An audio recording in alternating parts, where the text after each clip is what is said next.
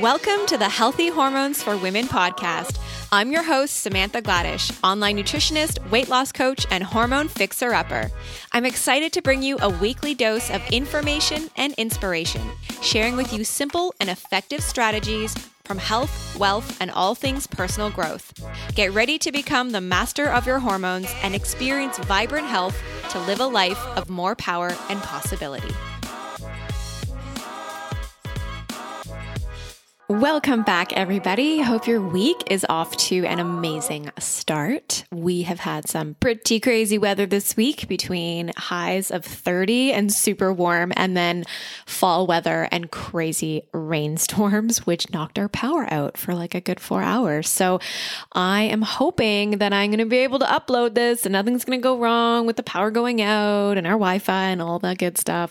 So and that's what's going on over here. So hope you guys are amazing. I am doing a Q&A episode today. I went on Instagram and asked you guys if you had any questions that you wanted me to answer on today's show. And a bunch of you submitted some really great questions. So we're going to go over those today. Unfortunately, because the questions go away after 24 hours and I did not screenshot them, I couldn't get everybody's name. So I apologize for that. But I typically like to say, you know, your first name, who submitted the question, but I don't have that data. And there were actually quite a few questions that came through. And again, because it all goes away after 24 hours, I was not able to see all of them. So today we're going to chat about infertility. We're going to chat about SIBO, and we're also going to chat about getting back on track after you fall off the wagon or after you've come back from vacation and feel like you just can't get it together. Those are the three questions that we're really diving in today. So question number one, it really wasn't much of a question. Somebody just submitted the word infertility. And so let's dive into that. I figured I would just kind of share some stats around infertility and also just give you some guidelines of how you can really move forward and support your pregnancy journey. And so when I was doing some research, I came across some really interesting stats regarding infertility. And so just to be clear, infertility, what that really means is unable to get pregnant after at least 12 consecutive months of unprotected sex. So that's what really infertility means. And the data that I was looking up, there are 7.5 million women aged 15 to 44 that have impaired ability to get pregnant or carry a baby to term. And 6.9 million women aged 15 to 44 have used infertility services. That's roughly 11.3%. Now, why age 15? That definitely seems pretty young. I don't know why. I mean, I think this is based on specifically married women, and perhaps in some cultures and some of the data that was collected, women can marry at the age of 15. So I think that's why it's included. And also, there are some other stats. 10 to 15% of couples in the US are infertile, and then up to 13% of female infertility is caused by cigarette smoking. Irregular or abnormal ovulation accounts for approximately 25% of all female infertility problems. And chlamydia causes about 4 million to 5 million infections annually in the US.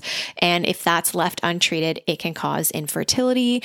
And about 1/3 of couples in which the woman is older than 35 years have fertility problems. So just some really interesting stats that I thought I would pull up and share with you so that you don't feel alone in this journey, because I do know that so many of the women that I have coached through their fertility journey, you know, you definitely feel alone. And so if there's one piece of advice I can really offer is that I really do hope you seek out support and you really find a support network and a community of women that you can connect with, and to also recognize that no one's person journey is going to be the same, right? Everybody's journey is different, and what one woman experiences is going to be different from yours, or how their treatment went will be different from yours. And really just recognize and don't compare. You know, that's I think where so many women feel sometimes really hopeless, is that they're seeing like all these other women having great success or whatnot, and you know, it can really be overwhelming and exhausting to just constantly compare yourself to everybody else's journey, and recognize that you got to go about it in your own way. And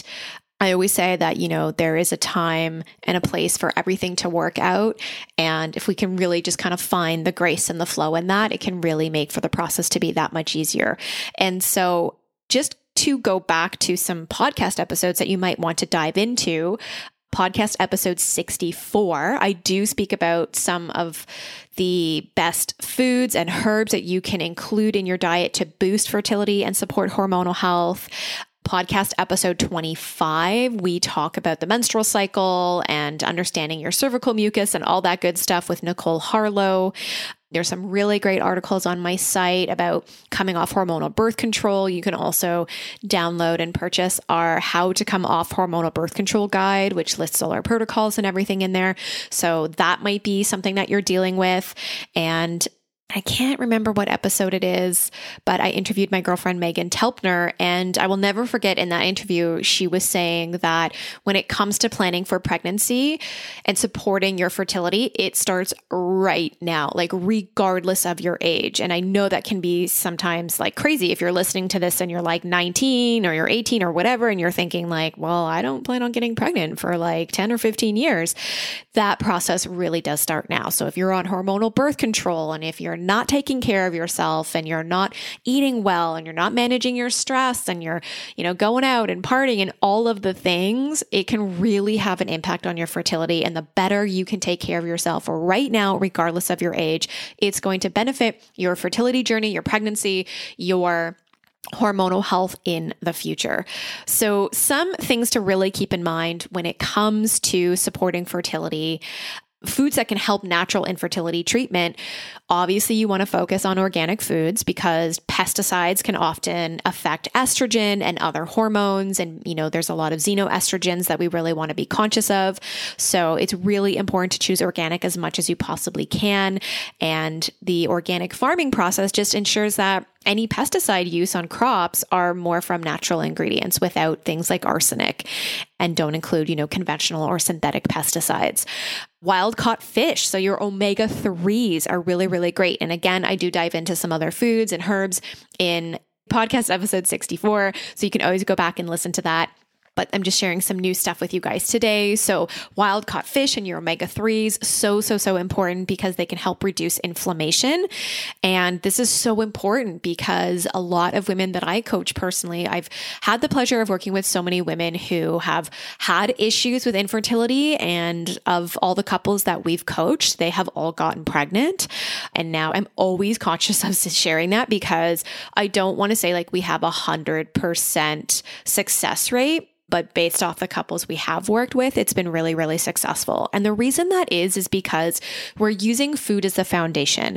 And many of the women that I've coached have also had issues with weight and they're holding on to excess weight. And if you have that excess weight, it can really increase inflammation in the body. And then that can actually cause issues with implantation, especially if you're doing IVF or something like that. So we've had some IVF couples that we've worked with and supporting their weight loss journey and obviously their hormones and doing the Dutch hormone test and then getting on them a really good strategic supplement protocol and an anti-inflammatory diet. Like that alone has been a profound benefit on supporting their fertility journey. So omega-3s can really help reduce inflammation, which can promote fertilization and implantation, which is really important. And research also suggests that a diet rich in omega-3 fatty acids is so important to help regulate ovulation, improve egg quality, and even delay the aging of your ovaries, which is really, really great. So I always recommend, I mean, fertility or not, omega-3s are so important because they also support brain health and heart health, and they help with joint pain and whatnot. So really important. And they're just such a good healthy fat that your hormones need them in order to function. Vitamin E rich foods are going to be really great as well. Vitamin E is critical for so many hormones and proper functioning of the endocrine system. Vitamin C is so amazing because it does help to trigger ovulation in women. It can also increase sperm in men. So vitamin C rich foods like grapefruits or other citrus fruits or red peppers, kale, these are all really great sources. And then of course, focusing on foods that are rich in folate. So folate or folic acid, which is basically a B vitamin. This helps the body build new cells and it can prevent birth defects. So Increasing your folate intake is going to be really great. Perhaps you want to look deeper into folate and see if you have any genetic issues around folate and folic acid. And it might mean that you want to supplement with it's the MTHFR gene, I think, that you want to really look at. So that might be something that you want to look at. But foods that are naturally rich in folate, your green leafy vegetables, beans, citrus fruits, these are really great. And then your cruciferous vegetables, so important. Your broccoli and your cabbage and your Brussels sprouts. These are so great because they have indole-3 carbonyl, otherwise known as I3C, and this helps your liver metabolize estrogen. So if you've got any estrogen dominant issues going on or high amounts of estrogen, you want to make sure you're detoxing that efficiently, and having those cruciferous veggies are going to be great for that. Also, this is kind of funny. I will never forget back in nutrition school hearing that zinc is for the dink. So that's what you want zinc for. It's actually beneficial for both men and women because of the zinc, and it's really great for reproduction. So you guys have maybe heard me speak about seed cycling before. So during the first half of your cycle, from day 1 to day 14 of your cycle, you want to include flax seeds and pumpkin seeds because they support estrogen. And then from days basically 15 to day 28 or day 30, you want to include things like sunflower seeds or sesame seeds to support progesterone. So zinc is going to be great, and pumpkin seeds are loaded with it. So you can definitely supplement with zinc, but you can also supplement and include the pumpkin seeds. It's going to be really helpful for you. And then foods you definitely want to avoid: high processed meats, right? Those are going to be super inflammatory. Being conscious of your consumption of grains and overdoing it on grains, because they can play a role with like thyroid and estrogen and really impact those negatively. Plus, they're just so carbohydrate dense. You don't want to be impacting your insulin and your blood sugar, which can also increase inflammation in the body. And then speaking of sugar, you definitely want to reduce your intake of refined sugars or just eliminate it altogether. Alcohol is going to be really important. It does increase inflammation. It reduces immune function. And for women, you know, if you're doing any kind of heavy drinking, it's often associated with an increased risk of ovulation disorders and endometriosis. So being really conscious of that. And caffeine, you know, caffeine, it's like a love and hate that we have with caffeine. I do love my caffeine. And to be clear, it's not just the caffeine that I want. I'm not looking for like an energy boost from caffeine. I just love to drink coffee. So I actually drink decaf coffee. And so if you are a heavy coffee drinker, you really want to be careful with this because it can really play a role with your adrenals and adrenaline and cortisol in the body and cause some hormonal imbalances in that way. Plus, it's very dehydrating to the body. It can also lead to some mineral deficiencies. And a high consumption has actually been shown to interfere with fertility. There's some interesting stats around that. I'm not so sure. But at the end of the day, I really don't want any of my clients, you know, for infertility or not, to be over-consuming caffeine. And this is also why I really do like to do the Dutch hormone test in our practice, because then I can really get a clear picture of what's going on with your cortisol and really your adrenal function overall. And then we can really see if caffeine is going to be something that really helps you or, you know, on the flip side, is really being detrimental. So for example, one of my recent clients, we got back her Dutch test recently, and her cortisol was through the roof. So she had enough cortisol within the range right when she woke up in the morning, which was good because cortisol is what helps you get up in the morning. But then literally within that like 2-hour post wake up, her cortisol was way, way, way, way, way off the charts. So we were curious, you know, my team and I were like, okay, what's going on here with her morning routine? Like, is she super stressed in the morning and rushed in the morning and causing her cortisol to go like pretty much haywire? What is her sleep like? And for the most part, her morning routine was actually really good. The thing that she was doing was she was having coffee in the morning, and she has coffee with, you know, good quality organic coffee, but even still, that doesn't matter. Her cortisol is so high at that post wake up, that 2-hour post wake up. So I really wanted her to take the caffeine out. So we're slowly weaning her off caffeine, and we're going to get her on to decaf or introduce something like Dandy Blend or do some really good like healing mushroom elixirs and cacao, like things like that, something that she can replace it with. So she still has that like warm cup of, you know, something in the morning that's still very satiating and nourishing, but that's not going to impact her adrenals in the way that it currently is. So this is why doing the Dutch test can be so great, because you can really get a clear picture of what's going on with your cortisol. And a lot of people do think that their cortisol is like bottomed out, like totally flatlined, when it's actually can be the opposite, and it's quite really, really high. But over time, if we didn't see what was going on with her cortisol, then what can happen over time is that, yes, your cortisol will like hit its peak and then it will bottom out and completely flatline. So we want to get to it before that even happens. Okay, so a few other things, you know, outside of refined sugar and processed meats and grains and caffeine and all that kind of stuff, being conscious about drugs. So, you know, weed, marijuana, it's definitely something that I know I've worked with so many clients recently that are looking to support their anxiety in their sleep, and they're really overdoing it with the marijuana. So it can negatively affect fertility by making ovulation more difficult each month. So just be really conscious with that. In terms of fertility promoting supplements, now, of course, this is so bio-individual. And so this is why, number one, like I recommend go back to podcast episode 64, because I do talk about some herbs there. But really when it comes to supplementation, like outside of your generic things, like for example, vitamin C, a good B complex, your vitamin E, zinc, like those are going to be really great in your omega-3s. Outside of that, this is where it can really be individual. So it's hard to say exactly with supplementation.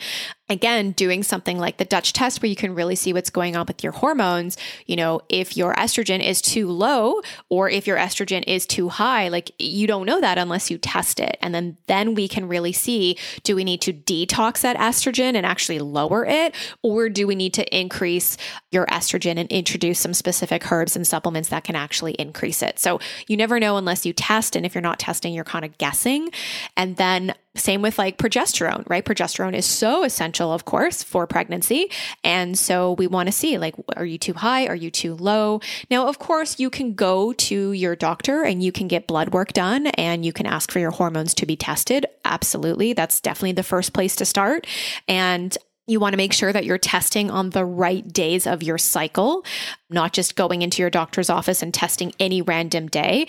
That is something that I notice very frequently that happens. And I will always ask my clients, you know, they'll say to me, oh, I went to my doctor and got my hormones tested. And basically what's happening is they're just walking in on a random Tuesday saying, hey, test my hormones. And then the doctor does it, but you're not actually testing on the specific days of your cycle. So you can really see the estrogen to progesterone ratio.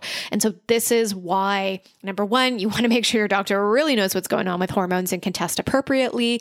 And also with blood work, you know, you're not going to get as detailed as you can through something like urine, which is what we do with the Dutch hormone testing. So with the urine testing, we can actually see your metabolites, and then we can see how well is your body breaking down these estrogens and detoxing them and metabolizing them out of the body.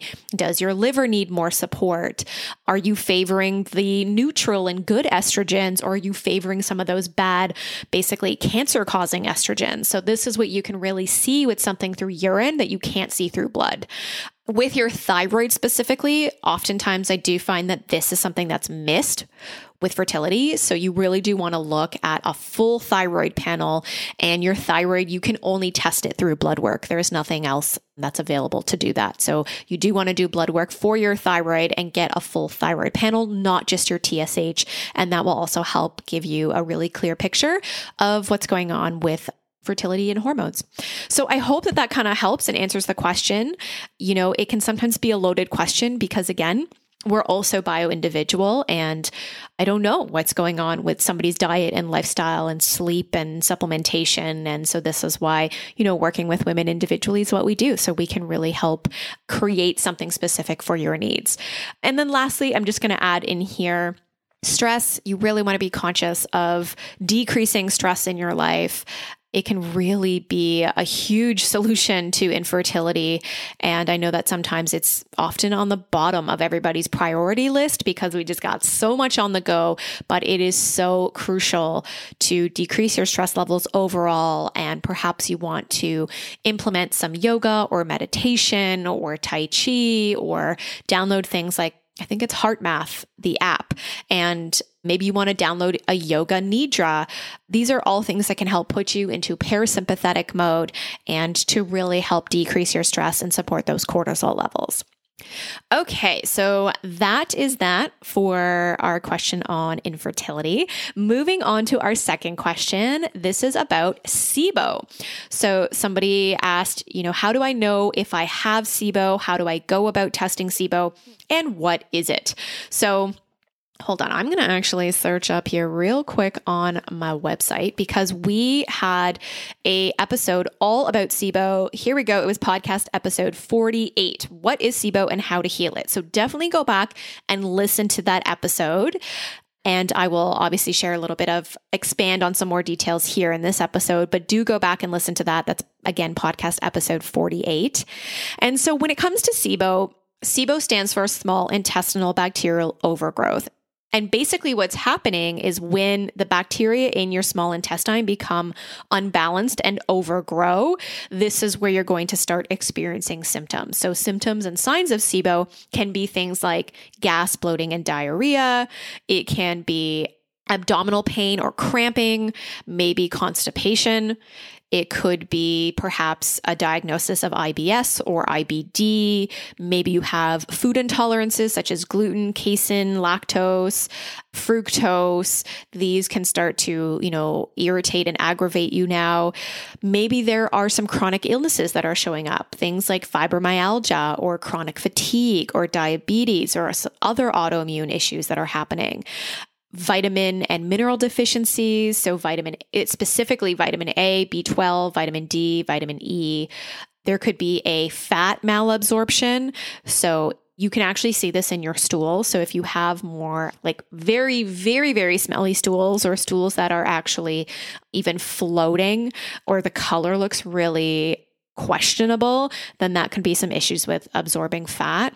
If you've got leaky gut, this could be a sign of SIBO. And also if you have some skin rashes and skin irritation going on or something like rosacea that's showing up, these can often be signs that you have SIBO. So if you're experiencing any of this and a lot of stomach discomfort, then it might be something that you want to dive into deeper. And so basically, I find with a lot of my clients is that what's happening is they're eating a meal and then within a few hours, their stomach is so bloated that they can't even button up their pants.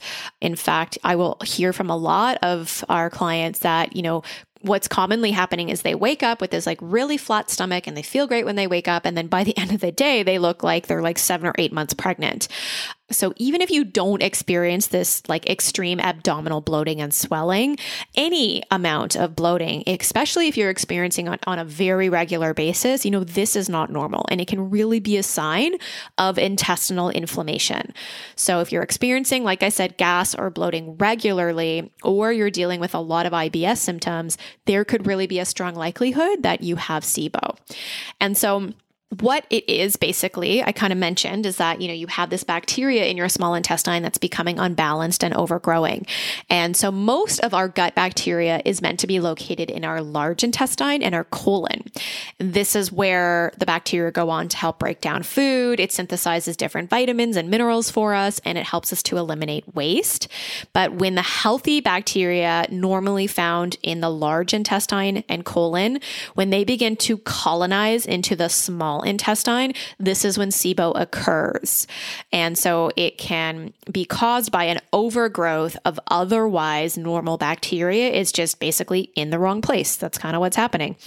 And the bacteria this excess bacteria, they feed off of undigested food in your small intestine, and they love, love, love, love, love sugar. So any sugar and simple and complex carbohydrates, starches, even alcohol, they are going to just thrive off of this. So obviously the number one step you want to take in terms of eliminating SIBO is by getting these foods out of your diet, kind of like a Candida protocol. If you've ever been on a Candida protocol, and Candida is specific kind of yeast that can happen in the gut.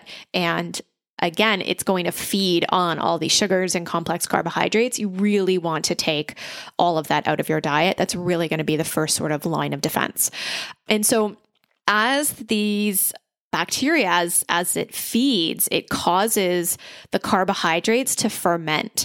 And this fermentation process, it can either produce hydrogen as a byproduct, or it can actually produce methane as a byproduct. And so, or you can actually have both. You can have excess levels of both hydrogen and methane. That's possible to have both in your digestive system. And so you can do what's called a SIBO breath test.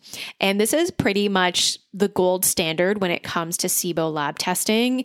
It's pretty much the most accurate. It can also help to show you whether you're more hydrogen dominant or methane dominant. But I mean, it can be a little bit cumbersome. So like what I mean is, you got to fast for 12 hours. You have to breathe into a small balloon to measure your baseline levels of either the hydrogen and the methane. And then what happens is you'll ingest a small amount of sugar, and that sugar will go on to feed the bacteria. And then you'll repeat your breath samples, typically I think every 15 to 20 minutes, and you'll keep doing this for a good 3 to 4 hours. And then you'll pay attention to what the levels of hydrogen or methane are. And they might both, again, be dominant. So that might be the case. It might not just be one or the other. And then the other option too is that you could also do a comprehensive stool test. I think the GI map test is looking at something like SIBO, and this is basically like a functional medicine lab that is looking at the flora of the large intestines. Well, the GI map test, it does look at all of this bacteria, fungi, viral, autoimmune, all kinds of markers. It's pretty amazing. We are going to be having availability of it here in our online practice, and then we can ship it out to our clients, and it's going to be really, really wonderful, and putting protocols together around that. And so if there is typically this elevated level of bacteria, for the most part, you can suspect SIBO. So doing the comprehensive stool test, that's definitely another way to go about it. Otherwise, you might want to just look in doing the breath test. But, with the comprehensive test, you're going to be able to see a lot deeper things. You're going to be able to see how well you're inoculating your gut with good bacteria. You're going to be able to see if there's any candida overgrowth and parasites and things like that. So it might just give you a more clear picture. So in terms of getting rid of SIBO, like I mentioned earlier, definitely change your diet. You really want to get out simple and complex carbohydrates and sugars and alcohol, and it's just a no-go. Get it out of your diet. And then you do want to go on some sort of gut healing protocol as well as a probiotic protocol. And that is something you can just work with your practitioner and just introduce some really good gut healing supplements as well as foods, things like bone broths can be really, really helpful. Sometimes with SIBO, you do have to be careful. Probiotics can fuel your symptoms even more and make you more gassy and bloated. So you have to go on the right type of probiotic for you. And also if you are drinking things like kombucha or having sauerkraut or kimchi. Again, these are really great and gut healing, but there might be too much probiotic that might be irritating your system. So it's different for everybody, but you do got to pay attention to that. So I hope that really, really helps. And again, you can go back to episode 48, and we dive into SIBO in much more detail there with Dr. Jason Pikin, and you can listen to that episode. Okay, and our last question is all about getting back on track after you've fallen off of the quote-unquote diet wagon, or even after returning from a trip. How do you get your shit together, basically? So, I can share from my personal experience that just, recently we went to Jamaica, and It's really what you do while you're away that really can help set the stage for when you get back. So what I mean by that is when Gaytan and I go away, we're not going away to get drunk every day and party and eat bad food and neglect our sleep. And that's not why we're going away. We're going away for the complete opposite of that, to nourish our body, to be in the sun, to actually relax and decompress and sleep and eat the best quality food we can get and find and staying hydrated, especially if you're somewhere really, really hot and you're in the sun all day. We'd still take our supplements with us. I bring digestive enzymes. I bring my probiotics. I bring different essential oils with me.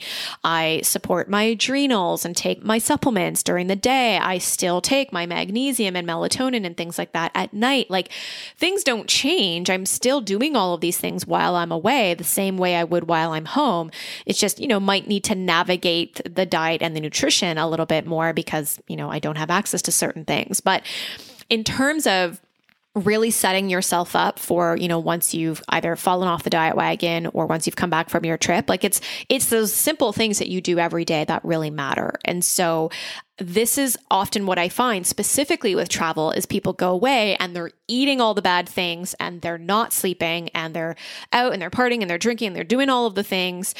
I get it. It's like you're going away and it's this time to let loose and, kind of I don't want to say live on the edge, because staying up late isn't living on the edge, although maybe it feels like that now for me. But, I get it. You go away and you kind of want to just kind of be out of your routine and do new things, but at the cost of what, right? So you just got to be really mindful of that and really support your body when you are traveling and when you're away. Don't neglect your supplements. Don't neglect, supporting your gut. Don't neglect your sleep. Don't neglect your hydration. These things are still so important. And if you can still do those things while you're away, when you come back, you won't feel like shit, basically. And if you feel like shit when you come back, there's a really good chance wanting to get back on track can just be so much of a slower process. So take care of yourself when you're away. That's one thing. I definitely suggest that you dive into last week's episode number 76.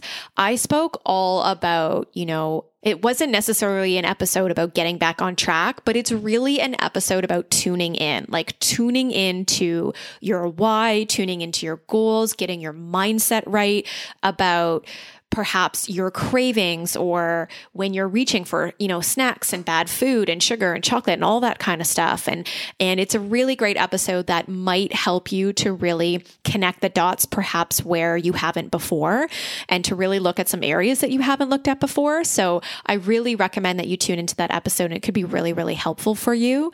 And I mean, obviously there's the basic things that I can tell you. For example, don't have junk in your house and make sure that you prep your food and that you plan and prep for your meals. This is really, really important. And when you're cooking your food, don't just cook for one meal, cook for 2 or 3 days and do batch cooking. Batch cooking is the biggest savior ever, because then you have food left over and you can just go into your fridge and kind of grab what you need and it's there and it's all ready for you. So those are some basic things, definitely. It might be helpful to consider doing sort of a food delivery service for you. That could be really helpful. And this way, your meals are prepped for you and you don't have to think about it.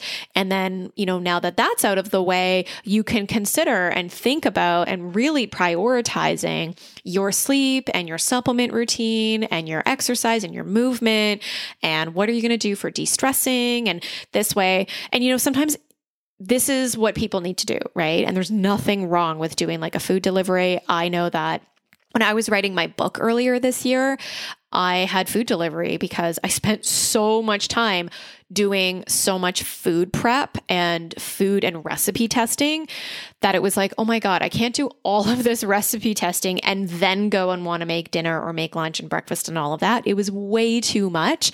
And then especially after doing so much recipe testing for so many months, I didn't even want to look at meal planning or cooking for the longest time. I'm not even back 100% to the cooking that I once used to do because it was just a lot to write all those recipes. And so, which I can't wait for you guys to get your hands on. So that, can be really helpful doing the meal prepping and having the food delivery because it just can free up your time to do some other things. And it's not something that you should feel guilty around. I've had some clients who are like, but I know how to cook. I feel guilty ordering food delivery. And it's like, no, get over it. If you are super busy and you have these big projects on your plate, or you're going through a busy month or whatever it might be, think about how you can take some, things off your plate to really free up some of your time. And so that's definitely something to consider. And also, it might make sense to kind of grab a friend and get a buddy on board that you can both keep yourself accountable for.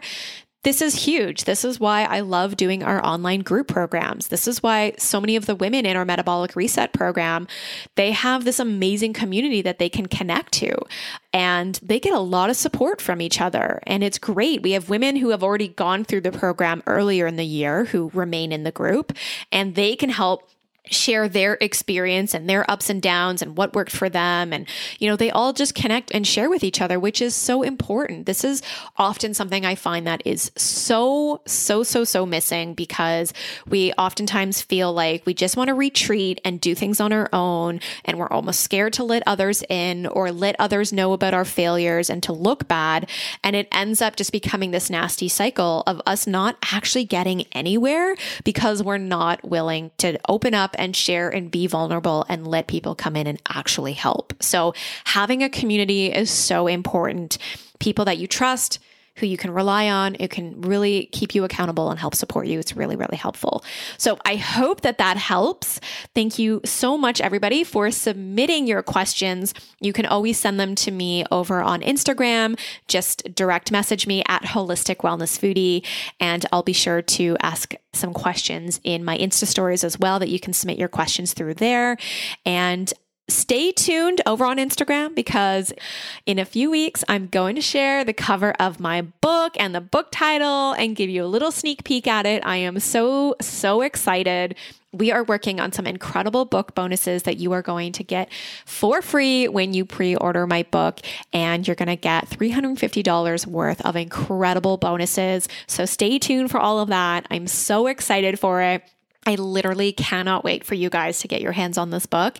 I've received my advanced copy, and Gaytan actually recorded the video of me opening it, and I cried, and I'm going to share the video with you guys on Instagram shortly. And it was just so exciting. The thought of it right now makes me want to cry, because it was such a labor of love to write that book. And the recipes in that book, I'm so incredibly proud of. And more than anything, what I want for women is to just eat ridiculously healthy, good food, and food that's going to support their health and their hormones and their vitality, and allow them to live a more powerful, happy, joyful life. And that is what food did for me. And I know that is what it can do for you. And so I'm so excited for you guys to cook up those recipes. So stay tuned. I'll be sharing more details about that very shortly. Thanks everybody for tuning in today. It means so much. And our podcast has actually been nominated for Podcast of the Year, and voting closes tomorrow, which is October 9th. So we are going to share the link where you can vote over in today's show notes. So head on over to holisticwellness.ca/episode77, and you can click the link there. Give us a vote. If you love the Healthy Hormones for Women podcast, we would really appreciate your support. So thanks everybody so much for being here. I'll chat with you all next week. Enjoy the rest of your week.